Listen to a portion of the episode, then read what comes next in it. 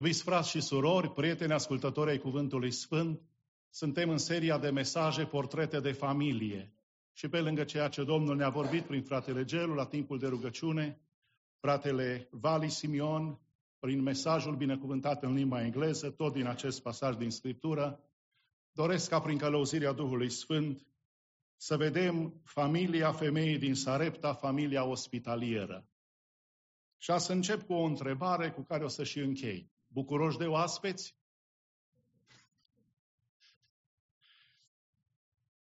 De ce nu? Ospitalitate. Calitate, însușirea de a fi ospitalier, care primește cu bucurie oaspeții. Primitor. Căci este scris în Roman 12 cu 13, ajutați pe sfinți când sunt în nevoie, fiți primitori de oaspeți.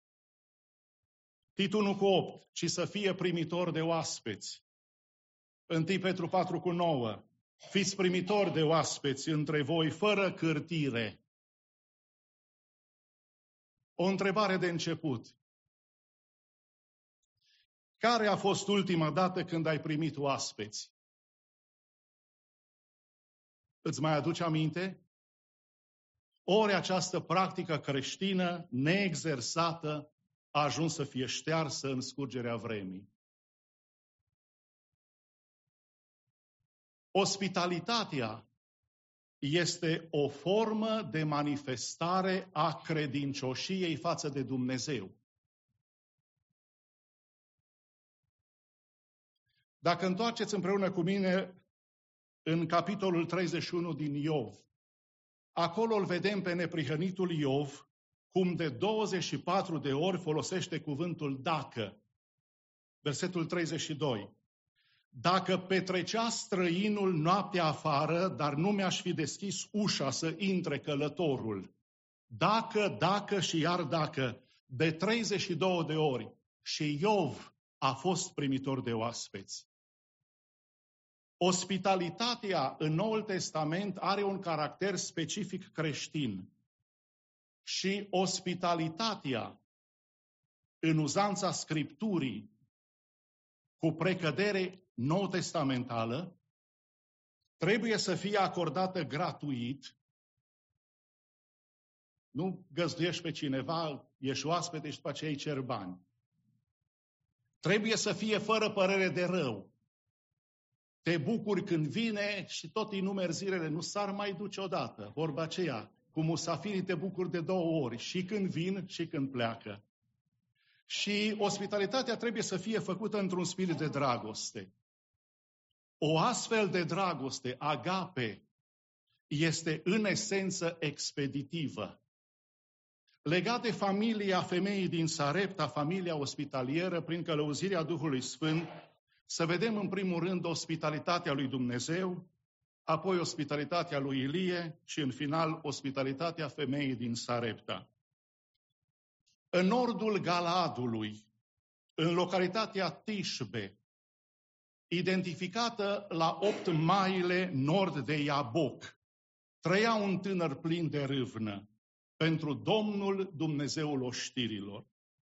Numele lui a fost și rămâne Ilie, ceea ce înseamnă Jehova este Dumnezeu.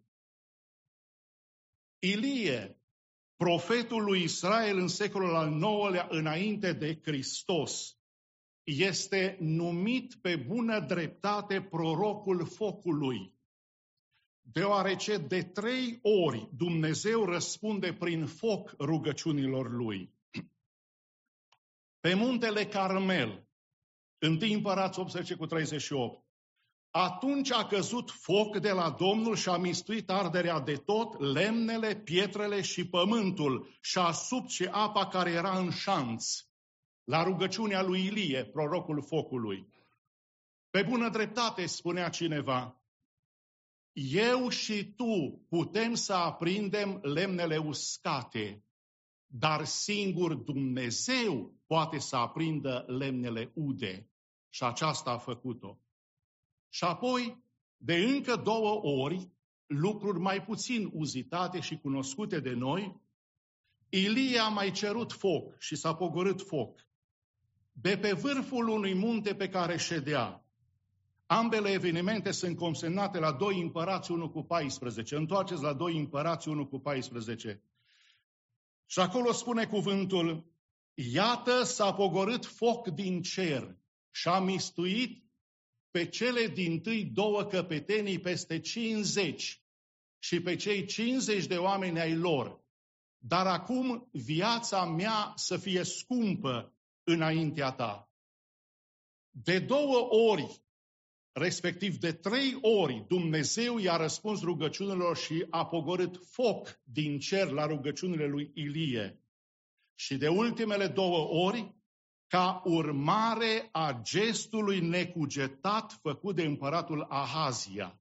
Vă provoc acasă să citiți 2 împărați 1 cu 14, că veți avea mult de învățat înainte de a fi prea târziu. Ospitalitatea lui Dumnezeu.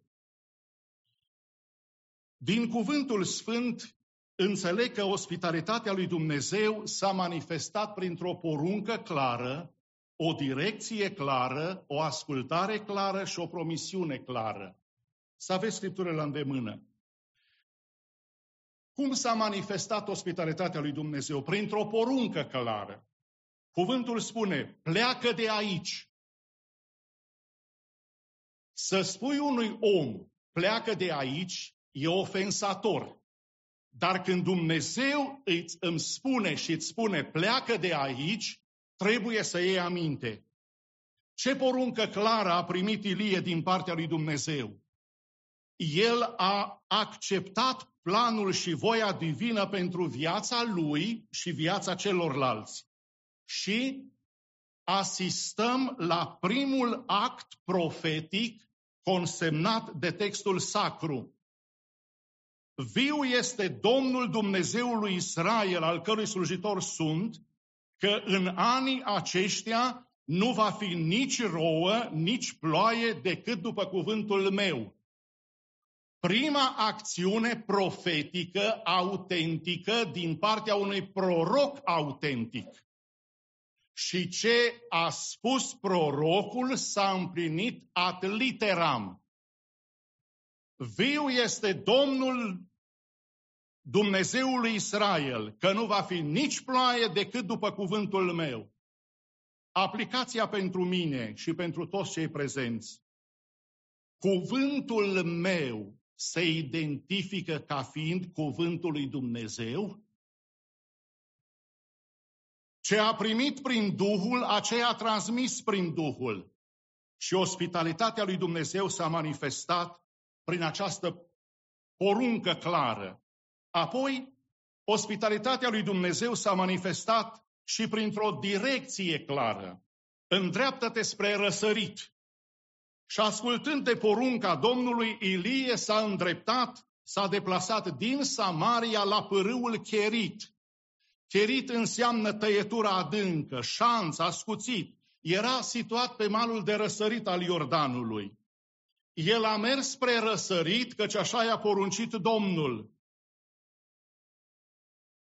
Nimic n-a avut nici de adăugat, nici de scăzut.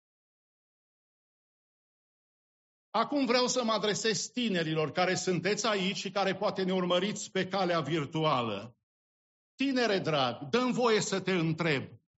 De ce îți place să faci toate lucrurile pe invers? Dumnezeu îți spune să mergi spre răsărit și tu mergi spre apus. Te cheamă să te pocăiești și tu accepti să te despocăiești.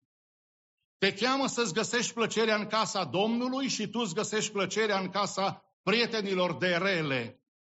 Te cheamă să discuți cu fete pocăite și ție îți mai place mai mult de cele care sunt în lume, nepocăite, și la propriu și la figurat. Te cheamă să strângi cuvântul lui în inima ta, să citești Biblia, dar tu alegi să stai tot timpul cu nasul în fon. Unde crezi că vei ajunge? De ce îți place tot timpul să fii pe invers? Dar să știi un lucru, Biserica New Life, părinții, toți închinători în duh și în adevăr, vom veni înaintea lui Dumnezeu în post și rugăciune Până când Dumnezeu ne va asculta rugăciunile și vei înțelege că ospitalitatea lui Dumnezeu se manifestă în dragostea de a te întoarce la El și bunul Dumnezeu să ne asculte ruga. Amin.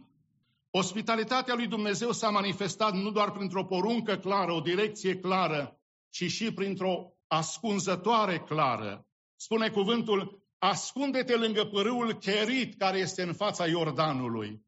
Și acolo, în acea ascunzătoare clară, Domnul îl cheamă pe Ilie și ne cheamă și pe noi în această dimineață să învățăm cel puțin șase lucruri. Prima lecție, bucură-te de ce ai. Că dacă tot cârtești, nu vei fi mulțumitor pentru ziua cu care Dumnezeu te-a binecuvântat și pentru gura de aer fără, fără care viața ta ar fi insuportabilă. Bucură-te de ce ai. Adevărata religie întotdeauna oferă soluții. Învață lecția separării de eu. Învață să te pui deoparte pentru Dumnezeu. Învață ce înseamnă testarea credinței și învață ce înseamnă trăirea în modestie și smerenie. Lasă-i pe alții să aibă palate. Și e trist că în ultima perioadă predicatorii, urmașii lui Hristos, ca să ajungi în casele unora dintre ei, trebuie prima dată să vorbești cu portarul. Căci este scris, Dumnezeu stă împotriva celor mândri, dar dă har celor smeriți. Iacov 4 cu 6. Cuvinte preluate prin inspirație divină de apostolul Iacov, fratele Domnului Isus, din înțelepciunea lui Solomon. Observați cursivitatea Duhului Sfânt în toată Scriptura, Proverbe 3 cu 34. Preluate apoi și de apostolul Petru la 1 Petru 5 cu 5. Dar mai putem observa ceva. Ospitalitatea lui Dumnezeu s-a manifestat nu doar printr-o poruncă clară, o direcție clară, o, po- o ascunzătoare clară, ci și printr-o promisiune clară. În timp Împărat 17 cu 4. Vei bea apă din pârâu și am poruncit corbilor să te hrănească acolo. Dumnezeu nu cultivă luxul pentru slujitorii săi, ci Dumnezeu le asigură nevoia pentru a fi eficienți în slujire. Când Dumnezeu îți spune că îți trimite apă, garantat că va fi apă cristalină.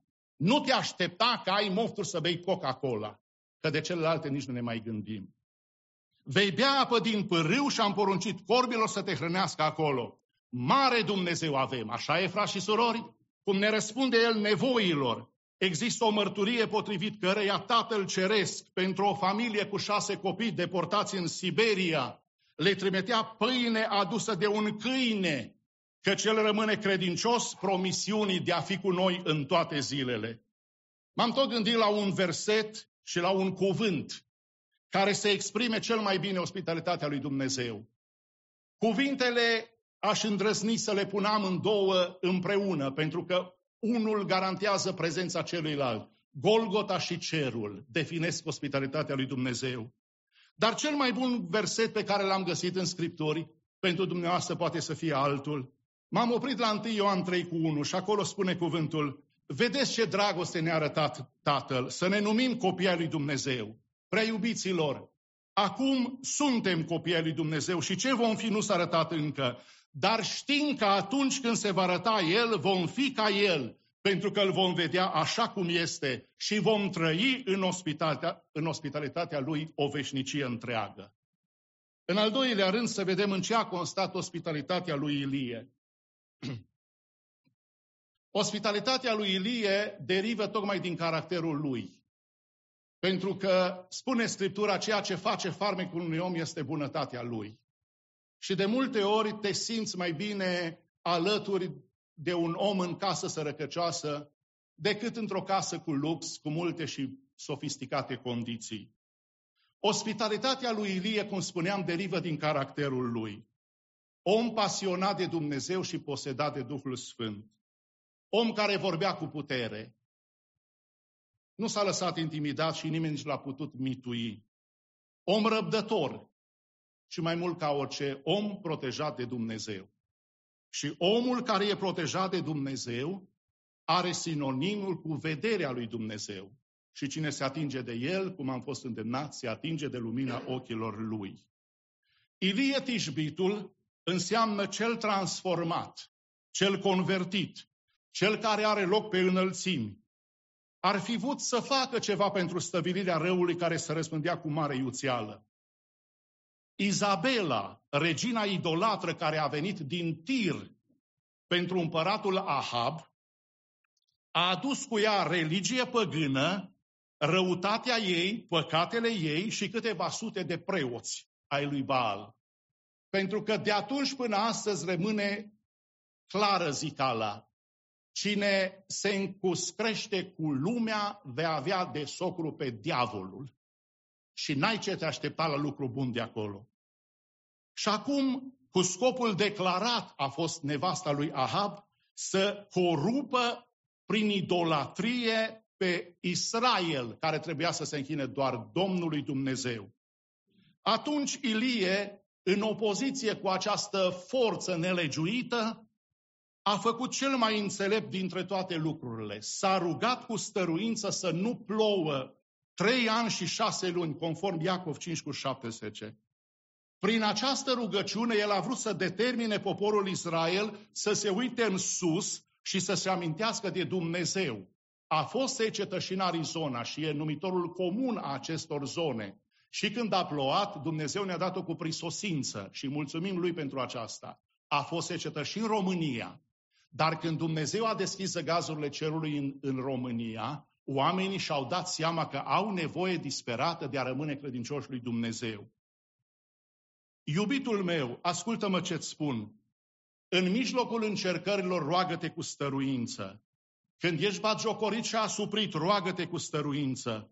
Împlinind cuvintele Domnului Isus din Matei 5 cu 44, rugați-vă pentru cei ce vă asupresc și vă prigonesc. Când unii încearcă să te ucidă cu vorba, ca pe Ieremia, roagă-te cu stăruință. La nunta din Cana, roagă-te cu stăruință. În grădina Ghețimanii, roagă-te cu stăruință. Și spune împreună cu înțeleptul Solomon, binecuvântat să fie Domnul Dumnezeul Israel, singurul care face minuni. Psalmul 72 cu 18. Ilie apare pe scena istoriei dintr-o dată, fără nicio introducere, având cheile cerului în mâna lui și spunându-lui Ahab în față, în anii aceștia nu va fi nici rouă, nici ploaie, decât după cuvântul meu. A băgat cheile în buzunar și a plecat, lăsându-l pe Ahab încremenit. În orbirea lor spirituală, considerau că Baal este zeul tunetului și al furtunii, responsabil pentru fertilitatea pământului. Oprind ploaia, Dumnezeu își demonstrează suveranitatea exact în acel domeniu asupra căruia se credea eronat că Baal are jurisdicție. După confruntarea de pe muntele Calmel, poporul cade cu fața la pământ și spune de două ori răspicat, Domnul este adevăratul Dumnezeu, Domnul este adevăratul Dumnezeu. Iar prorocii mincinoși ai lui Baal, care s-au pretat și la panică hiperactivă, scrijelindu-și mâinile, își găsesc sfârșitul la pârâul Chison. De-abia atunci și-a încheiat Ilie slujba de ospitalitate. În al treilea rând, înainte de a ne apropia de încheiere, să vedem în ce a constat ospitalitatea femeii din Sarepta. În timp 17 cu 9. Iată că am poruncit acolo unei văduve să te hrănească. A secat, a secat pârâul cherit dar Dumnezeu își continuă lucrarea la Sarepta, în direcție opusă. Sarepta înseamnă topitoare, curățit în foc, situat pe coasta mediteraneană între Tir și Sidon. Și acum, acolo domnea socrului Ahab, tatăl Izabelei. Și Dumnezeu îngăduie servului său tocmai acolo să-și găsească refugiul. Acolo Dumnezeu pregătise terenul ca o femeie dintre neamuri să-l hrănească. La început femeia a ezitat, întrucât nu avea decât o atâta făină cât să ajungă fiului ei și ei însiși. Dar profetul i-a poruncit să-i pregătească mai întâi lui o mică turtă, prin aceasta ea dovedind că îi acordă lui Dumnezeu întâietate manifestându-și ospitalitatea. Nu uita, iubitul meu ascultător, Binecuvântările lui Dumnezeu nu sunt în funcție de resursele tale și de rezervele tale. Puținul pe care îl ai, dă lui Dumnezeu prin act de credință. O familie de misionari se spune că au rătăcit prin deșertul Gobi. Au ajuns la ultimele provizii. Mai aveau doar un pumn de orez. A fost mărturia unuia din echipă, la care misionarul care conducea expediția a răspuns, nu avem doar un pumn de orez, îl avem pe Dumnezeu și un pumn de orez. Și nu după mult timp, se spune că a venit o altă echipă misionară care a salvat de la ceea ce necredincioșii credeau că e faliment pe acei oameni al lui Dumnezeu. Ospitalitatea femeii din Sarepta a fost în dependență de proviziile lui Dumnezeu. În prima fază, provizii naturale, un pârâu. Apoi provizii miraculoase, corbii și provizii divine, o văduvă, pentru că Dumnezeu și lucrarea Lui niciodată nu rămân în impas. A intervenit, dacă citim cuvântul, și decesul fiului văduvei din Sarepta. Dar, să fie clar, profetul Ilie n-a venit să omoare, ci să învieze pe fiul ei. Aceasta fiind prima înviere menționată în Biblie. Pentru că doar acela care are viața poate să cheme la viață. F.B. Mayer spunea, Educarea credinței noastre este incompletă până când nu învățăm că providența lui Dumnezeu lucrează prin pierdere. Că în noi se face o lucrare prin eșec și dispariția anumitor lucruri. Părâul lângă care stătea Ilie și a secat este o imagine consecventă a vieților noastre. Este istoria trecutului nostru și prorocia pentru viitorul nostru. Să învățăm diferența dintre a te încrede în dar și a te încrede în dătător. Darul poate dura o vreme, dar dătătorul este veșnic.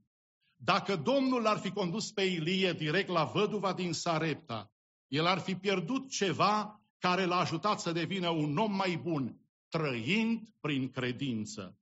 De fiecare dată când resursele noastre au secat, lucrul acesta s-a întâmplat ca să învățăm că speranța și ajutorul nostru sunt în Dumnezeu.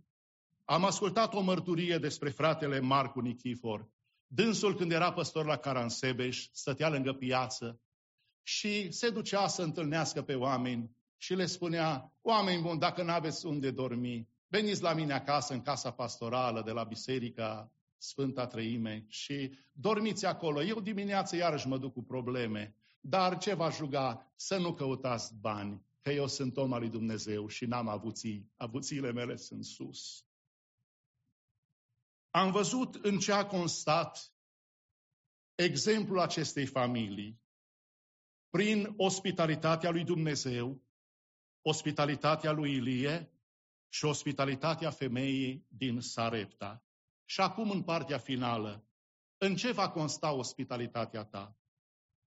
Pe care ai ocazia să o exersezi în săptămâna în care am intrat.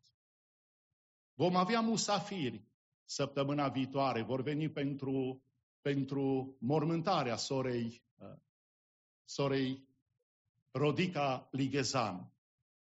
Puneți pe inimă lucrul acesta, nu din obligație, dar prin călăuzirea Duhului. Poate nu ne vom ridica la înălțimea ospitalității lui Neemia, care avea la masă 150 de oameni, conform Neemia 5 cu 17. Dar să învățăm de la Domnul Isus, care nu s-a sfiit să stea la masă cu vame și și cu păcătoșii, Matei 9 cu 10, oferindu-se pe sine ca pâinea vieții și chemându-i la pocăință. Te-ai gândit vreodată la veșnicie, iubitul meu prieten? Te-ai gândit unde vei merge după moarte sau te-ai gândit vreodată la viața pe care o trăiești? Dă-mi voie să te întreb și în această dimineață, când vrei să te pocăiești? Când vrei să dai curs ospitalității lui Dumnezeu? Mă rog ca El să-ți dea harul să începi cu Isus să stai cu Isus și să rămâi cu Isus. Dumnezeu ne-a făcut chemarea, ne-a garantat alegerea și ne asigură mântuirea. Depinde de noi ce alegem, ce dorim și unde vom sfârși. Doamne, din exemplul Scripturilor, suntem copleșiți de ospitalitatea Ta, ca Tată, de ospitalitatea lui Ilie și de ospitalitatea femeii din Sarepta.